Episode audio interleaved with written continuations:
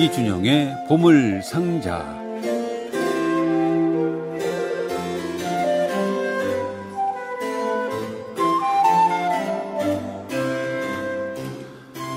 CBS 음악 FM은 클래식 프로그램이 아름다운 당신에게 없기 때문에 두 시간 동안 정말 다양한 음악을 들려드리기는 좀 힘들죠. 그래서 아름다운 당신에게 애청자분들이 정말로 좋아하고 아름다운 곡 위주로 들려드리다 보니까 조금은 미흡한 부분이 없지 않아 있는데 그런 부분을 예, 이준영의 보물 상자에서 메꿔주고 채워주고 있습니다. 그런 의미에서 이준영의 보물 상자는 보물입니다. 어서 오십시오. 안녕하십니까. 이준영의 보물상자가 없었더라면 예. 너무 아름다운 당신에게는 너무 이쁜 곡만 듣는 거 아닌가, 아름다운 멜로디만 듣는 거 아닌가 하는 생각이 있어서 조금 결핍이 있을 수 있는데 또 나름대로 균형을 찾으셨겠죠. 네, 그럴지도 모르겠지만 이준영의 네. 보물상자에서 조금은 어려운 곡, 조금 의미 있는 곡들을 주셔서 네. 듣는 분들이 힘들진 모르겠지만 이게 몸으로 보면 영양분이 밸런스가 맞는 게 아닌가 하는 생각이어서 네. 참 고맙게 생각합니다. 자, 오늘은 어떤 얘기예요? 오늘은 18세기 아, 프랑스 음악 이야기를 좀 나눠볼까 합니다. 프랑스. 네. 프랑스가 사실은 음악의 그 음악의 중심지죠. 큰 아주 중요한 중요한데. 그 우리나라, 네. 우리 아름다운 당신에게의 음악의 중심은 어 이탈리아와 오스트리아, 독일. 네. 여기가 중심인 것 같아요. 뭐 그것도 틀린 말씀은 아니죠. 네. 그런데 네. 이준영 씨와 얘기를 나눈다 보면 네. 그거 이상으로 프랑스라는 파리라는 더 큰 음악 소비 도시가 있었는데 예. 그걸 알게 깨닫게 되죠. 네, 사실 서양 음악의 최초의 음악 중심지는 프랑스였죠. 아, 그렇습니까? 예. 그리고 르네상스 시대까지도 어, 가장 중요한 음악 중심지였고 네네. 물론 이제 바로크 시대부터는 이탈리아가 네네. 음악의 새로운 강국으로 예, 떠오릅니다. 그리고 예. 19세기 정확히 말하면 18세기 후반부터 독일이 이제 또 그랬죠. 네, 떠오르죠. 하지만 독일이 음악의 변방이던 시절에도 이미 프랑스는 유럽 음악을 네. 이끌어갔던 나라였고 특히 20세기는 어떤 면에서 독일보다 프랑스가 더 음악의 중심지 같아요. 자, 프랑스로 가보겠습니다. 예, 프랑스의 18세기를 흔히 갈랑트 음악의 시대라고 합니다. 갈랑트는 예, 어떤 뜻인가요? 가볍고 부하고 이제 우아하고 섬세한 음악을 갈랑트 음악이라고 네네. 하는데 이제 미술하고도 또 건축, 의상하고도 맥을 같이 합니다. 예. 그 시초는 역시 이제 루이 14세 시대로 거슬러 올라가야 되는데 예. 17세기죠. 태양왕 루이 14세는 어, 자기의 통치, 권력을 과시하기 위해 예술을 적극적으로 이제 끌어들여서 동원했는데 네. 그러면서 장엄하고 웅장하고 화려한 음악을 일부러 추구했어요. 예. 근데 루이 14세의 말년 그리고 그가 세상을 떠나면서 너무 루이 14세가 오래 통치했고 말년이 좀 안 좋았기 때문에 음. 에, 모든 세상 사람들의 유행이 급격하게 에, 루이 14세가 죽자마자 반대 방향으로 쏠리게 됩니다. 네네. 그래서 이제 무겁고 웅장하고 어, 화려한 음악은 다 물리치고 네. 가볍고 그러니까 이탈리아에서 불어오는 산뜻하고 음. 섬세하고 우아한 이제 음악만 그런 것이 아니라 이 시대의 의상 옷만 해도 달라지고 네네. 가구도 달라집니다. 아. 미술도 달라지고요. 흔히 우리가 와토 뭐 이런 그 당시의 화가들의 그림을 보면 살랑살랑거리는 그 우아한 아름다움이 돋보이는데 그런 것이 18세기의 주요 프랑스 그렇군요. 문화의 주 색채가 되죠. 그럼 소비자가 바뀐 건가요? 소비자는 귀족 그대로고 그대로인데 이제 취향이 바뀌고, 취향이 바뀌고. 루이 14세 왕이 억누르고 있던 그런 문화적 유행이 네, 해방되었다고 네. 보시면 되죠. 아. 그리고 이탈리아에서 불어오는 새로운 유행이 프랑스 사람들의 고유의 음악과 섞이면서 네네. 네. 새로운 유행을 불러왔다고 말씀드릴 수 있겠습니다. 그 선두에 서는 사람은 누군가요? 프랑스와 쿠프랭입니다. 아, 쿠프랭이. 네. 쿠프랭은 에, 태양왕 말년에 예. 우리 14세의 궁정에서 봉직했는데 그때 이제 노년에 잠을 잘 못 이루는 왕을 달래 음악으로 달래주었다고 네네. 하는데요. 어, 이 쿠프랭이 쓴 왕궁의 꽁세르는 바로 루이 14세 말년에 쓴 음악입니다. 네. 에, 종합 취향 그러니까 이제 프랑스 전통만 하는 것이 아니라 프랑스 전통과 이탈리아 음악을 하나로 뭉쳐서 음. 새로운 것을 만들자는 것이 이른바 종합 취향인데요. 와. 쿠프랭이 그 종합 취향의 선두주자였어요. 선구자군요. 예. 쿠프랭의 새로운 꽁세를 혹은 종합 취향 가운데에서 서곡을 무지카드레 눔의 연주로 들려드리겠습니다.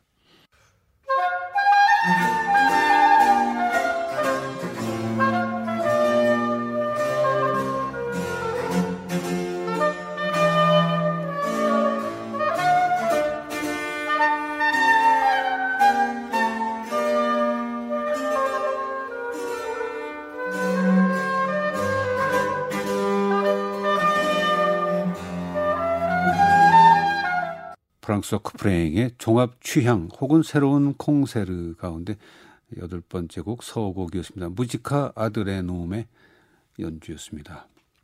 쿠프랭이 있고 네.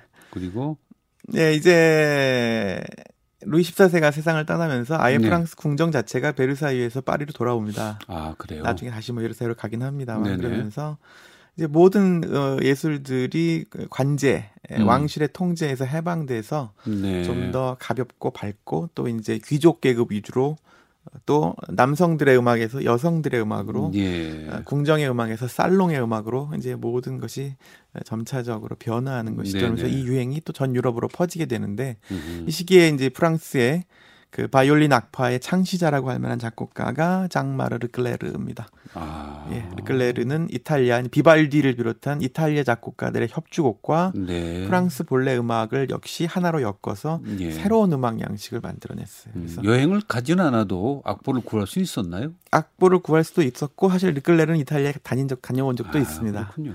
예, 사실 프랑스와 이탈리아는 게 멀지 않죠. 음, 그러네요. 이웃 나라죠, 이웃 나라. 예, 아, 왜 이렇게 멀다고 느꼈죠? 파리에서는 좀 멀긴 합니다만 오. 사실 니스나 깐느 같은 프랑스 남부 도시에서 이탈리아는 뭐몇 네. 시간이면 가죠. 그렇습니다. 예. 장마리 르클레르의 바이올린 소나타 A장조 가운데서 1악장을 들려드릴게요. 이제 르클레르의 음악이야말로 우리가 흔히 말하는 그 로코코 galante 네, 네. 어, 음악의 어떤 상징과도 같은데 한번 들어보시면 그냥 느낌이 올 것 같아요. 네, 그래요. 파트릭 비스무트의 바이올린 라템페스타 연주로 들려드립니다. Música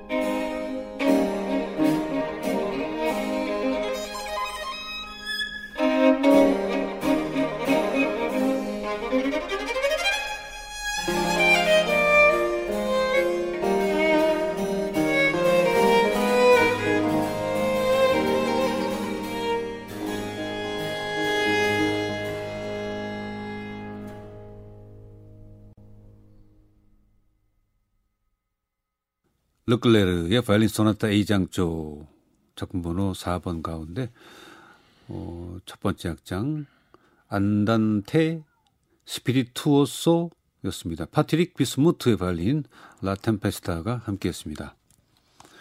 뭐 느낌 그대로 오네요. 네. 그전 그전에는 이 르클레르 이전에는 그 약간 그 그 비올족의 음악들이 네. 프랑스의 느낌이었다는 생각이 드는데 네, 프랑스. 이건 이탈리아 느낌이 확 드네요. 그렇죠. 악기 네. 자체도 그렇죠. 햇볕이 확 찾아든 듯한. 네. 그 얼마 전에 그 Concert Spirituel 얘기를 말씀드렸는데 네네. 이 르클레르가 바로 이 Concert Spirituel의 주인공 중에 한 명이지요. 음, 네. 그렇군요.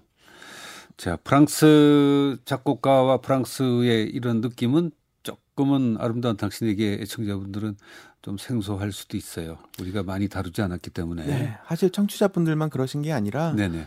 18세기 프랑스 음악 자체가 서양사에서 굉장히 그 비중과 중요성에 비해서 무시됐어요. 네네. 그러다 최근 들어서 그 중요성이 적극적으로 다시 알려지는 그런 어떤 음. 분야기도 합니다. 왜냐하면 프랑스 대혁명 때문에 사회 전체가 전복되면서 음악 전통도 끊기고 네네. 여러 가지로 모든 것이 잊히고 없어지면서 많이 이렇게 좀 이렇게 매몰되었달까 혹은 망각에 빠진 느낌이 음. 있습니다.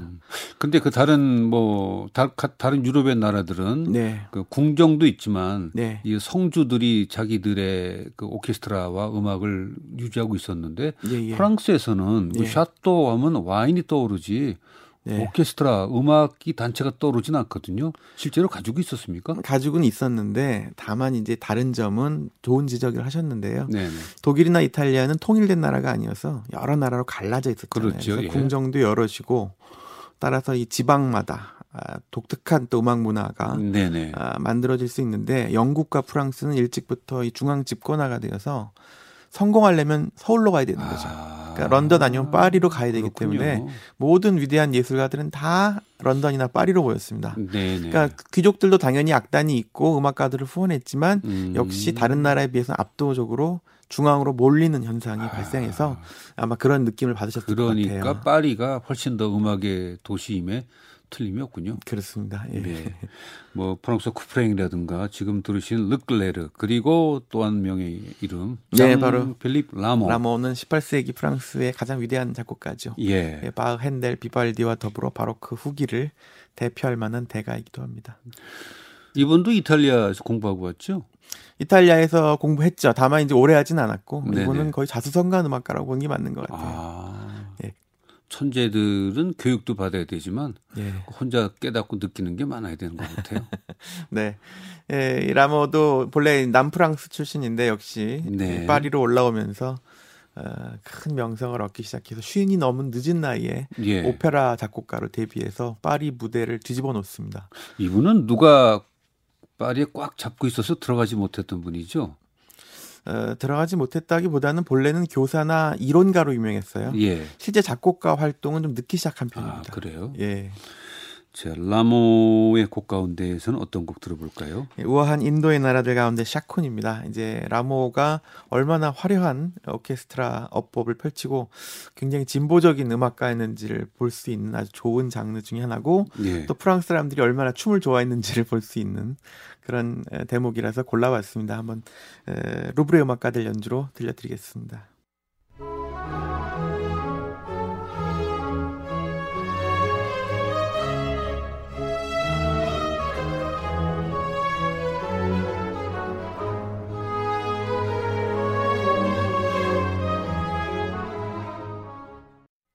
장 필립 라모의 우아한 인도의 나라들 가운데 샤콘이었습니다. 마르크 민코프스키가 지휘하는 루브르의 음악가들이었습니다. 인도의 나라들이라는 복수가 왜 붙었을까요? 예, 그 이유는 당시 유럽에서 인도라는 말은 지금의 인도라기보다는 네네. 인도로도 쓰였지만 그보다는 이제 이국적인 나라들의 어떤 그냥 그 아, 대명사처럼 쓰였어요. 음, 음, 그러니까 페르시아도 인도고, 네네. 예, 뭐 몽고도 인도고, 중국도 인도인 거죠. 지중해 건넌 다 인도군요. 네.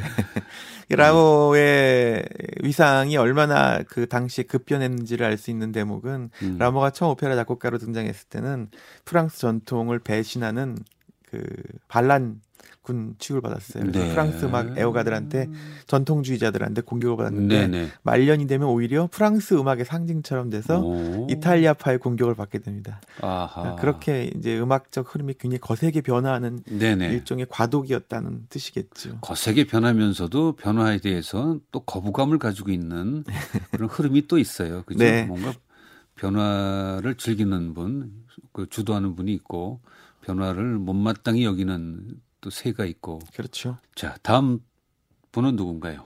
예, 이제 어, 18세기 후반으로 가면서 프랑스 음악의 어떤 느낌은 점점 좀 약간 더 가볍고 섬세한 쪽으로 점점 더 기웁니다. 그러면서 어, 우리가 지금 생각하는 그런 가장 가벼운 음악, 세련되고 어, 섬세한 음악인데 그게 프랑스 혁명 때까지 이어집니다. 예. 네, 이때 작곡가들인 현재로서는 가장 어, 덜 알려진 사람들이죠. 왜냐하면 혁명과 함께 세상이 뒤집어졌거든요. 네네. 네. 그 중에 한 명이 자크 뒤플린데요.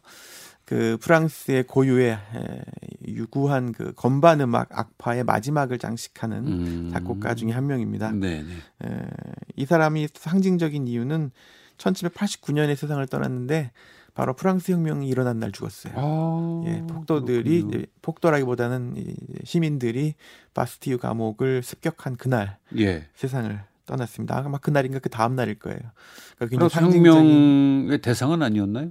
그건 아니죠. 아니네 우연히 일개 음악가니까요. 아 그랬군요. 네, 듀플리의 롱도를 들어보시면 아 이제 프랑스 혁명이 일어나기 직전에 프랑스 음악이 음. 이랬구나라는 어떤 단초를 잡을 수 있는데요. 장 파트리스 브로스의 하프시코드 연주로 들려드리겠습니다.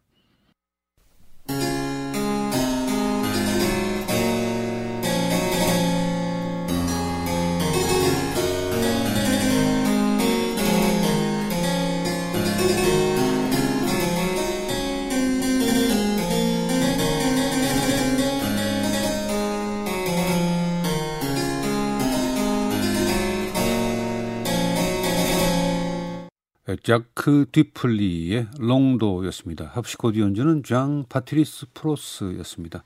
제가 뭐 그 작곡가와 연주가를 어, 써준 대로 읽는 거죠. 누군지는 전혀 모르겠습니다. 네, 다음 작곡가는 아마 아시지 않을까 싶은데요. 아 알죠. 이분은 네. 알죠. 고섹입니다. 예, 탕불행이 떠오르는. 네, 아니면 뭐 미뉴에트도 유명하죠. 예, 그렇습니다. 프랑수아 네. 조세프 고섹. 예. 1770, 80년대, 그러니까 프랑스 혁명 직전의 프랑스 음악은 사실 음악적으로는 굉장히 발전했습니다. 네. 파리 오페라 극장은 어, 전 유럽의 유행을 이끄는 중심지였고, 음. 그 다음에 우리가 흔히 오늘날 독일 음악의 전유물처럼 생각하는 현악사 중주, 네네. 교향곡, 협주곡이 크게 발전했어요. 아, 예, 그래서 많은 영향을 끼치는데 이때 그 프랑스 음악을 이끈 사람 작곡가가 바로 고색, 또 그레트리 이런 작곡가들입니다. 네네. 어, 오늘날 많이 이제 재발굴이 되고 있죠. 특히 음. 또 이들이 베토벤이나 모차르트에게 미친 영향력도 재조명을 받고 아, 있습니다. 그래요? 바이올린과 첼로를 위한 sinfonia concertante를 골랐는데요. 제가 그런 고른 이유는 이렇게 독주 악기가 한 대가 아니라 두 대, 세 대, 네 대인 협주곡을 sinfonia concertante라고 하는데 네네. 이게 바로 프랑스 사람들이 좋아했던 프랑스 양식이에요. 아 그래요. 그래서 모차르트도 바이올린과 비올라를 위한 심포니아 콘체르탄테를 프랑스에 갔다 와서 썼습니다. 음, 심포니아 어원은 어디서 발생하나요? 이탈리아죠. 이탈리아에서. 예. 모차르트도 쓰고 심포니아는 그 서곡의 느낌으로 많이 쓰잖아요. 본래 서곡이죠. 그죠? 여기서도 네. 마찬가지입니까? 여기선 협주곡으로 쓰인. 아 그렇군요. 네. 협주 교향곡, 교향 협주곡이라고 보시면 되겠죠. 예, 그래서 모차르트나 하이든 이런 작곡가들에게도 영향을 준 그런 네, 네. 작품이기도 한데요. 에, 고세계 바이올린과 첼로를 위한 심포니아 콘체르탄테 중에 1악장을 파트린 코행 아케낭의 바이올린, 힐러리 메츠거의 첼로, 레 아그레망 연주로 들려드리겠습니다.